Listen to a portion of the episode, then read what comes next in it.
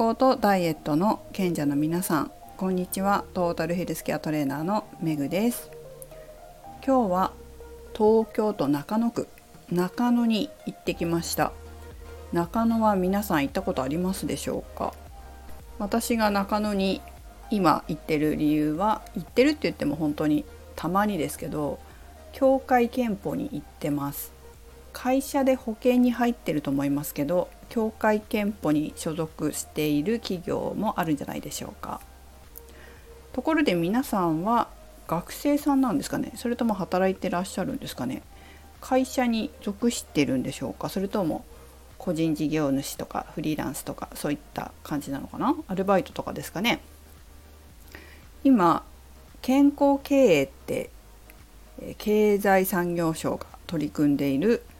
ものがあるんですけど聞いたことありますでしょうか？もしかしたら会社でやってるよっていう企業もあるかもしれません。日本の大手企業大規模法人ですかね。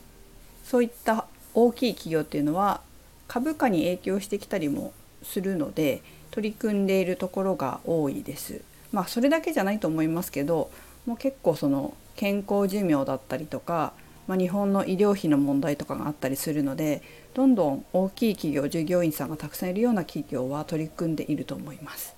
中小企業はだんだん取り組んできてはいますけどまだまだかなっていう印象ですね。私の周りでも中小企業たくさんいますけど、ま、私自身が健康経営エキスパートアドバイザーといって、ま、健康経営を広めていく仕事もしているのでえお伝えしたりとか、まあ、いろんな団体組織団体で中小企業とかが所属するようなね団体で、えー、どんどんとアピールしているのでやっている企業も増えているんじゃないかと思います。年々増えていってますね。でどんなことをやるかというと健康経営ってその経済産業省でやってるんですけど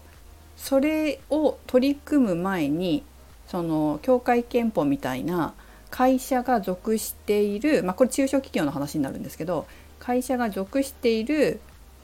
保険者、まあ、えーと、健康保険の組合で健康企業宣言というのを出すんですよ。これ出さないといけないんです。で出したら都道府県によって若干違うんですけど東京はその保険者がやってる健康企業宣言に参加したらその認定を取んなきゃいけないんですよ。この認定っていうのは銀の認定金の認定っていうふうに呼ばれていて、まあ、銀の認定はステップ1金の認定はステップ2で、まあ、金の方がやることが多いというか結構厳密にやっていくんですけど銀でもちゃんとやります。まあ、食事だったり運動だったり、え特定保険指導をちゃんとやってるかとか、まあ、そういうことをしっかりと取り組んでいきます。で18項目あるんですよね。で18項目の中で、まあ、点数が分かれてるんですけど100点満点中80点以上だと銀の認定取れますよっていう感じなんです。そしてこの銀の認定が取れると東京都の場合は健康経営これは経済産業省がやってる方にも申し込んで健康経営有料企業違いますね。健康経営有料法人の認定制度に申し込めるっていう感じです。私の感覚だとあのこの銀の認定をちゃんとやるとスムーズに健康経営の経済産業省の方は行きますね。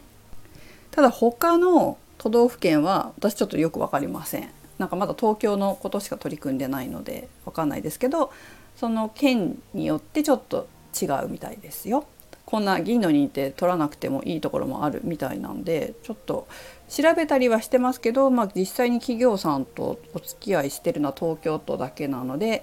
神奈川とかね埼玉とか、まあ、他の県がどうなってるかはわからないですがこんなに厳しくないと聞きましたけど、まあ、東京ってすごい法人があるからね適当にこう言い訳してごまかして嘘ついてとか提出できるじゃないですかやろうと思えばねでもそれはやっぱりダメだと思うのでちゃんとしてるのかもしれません。ちょっとそれは私の勝手な認識です。認識っていうか考えです。ちゃんとやってないと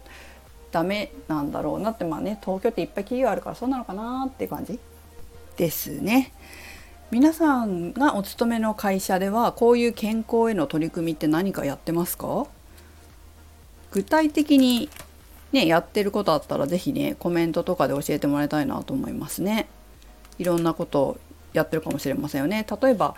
なんだろうなそれこそこう建築関係とかって結構危険じゃないですか。だから安全大会やってたりすると思うんですけどそれとかあと IT とかねそういう企業って肩こりとかしやすいじゃないですか。ずっと同じ姿勢してたりするので、まあ、体操してたりするのかなっても思いますし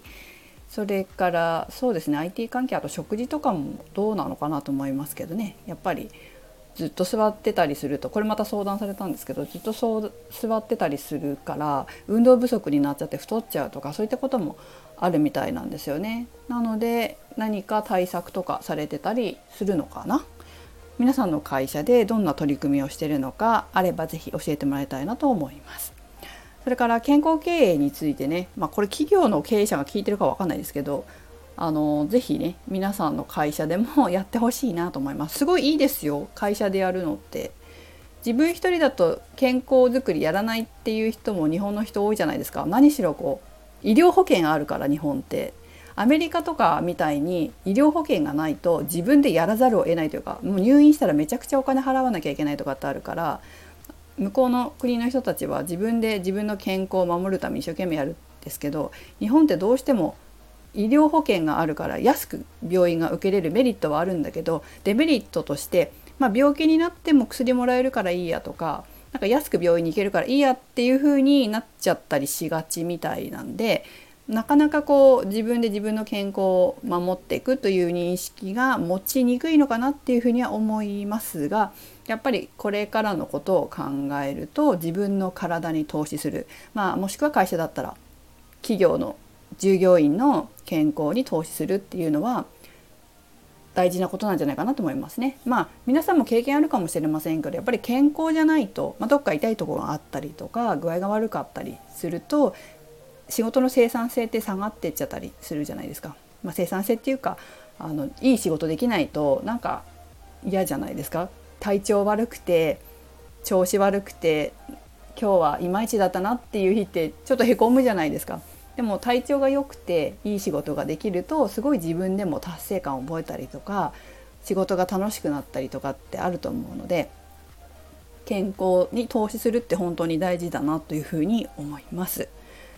ですね。ということで皆さんも何か、まあ、会社でもいいし自分でもいいんですけど健康のためにやってることなんかがあったら是非教えてください。はい、それではメグでした。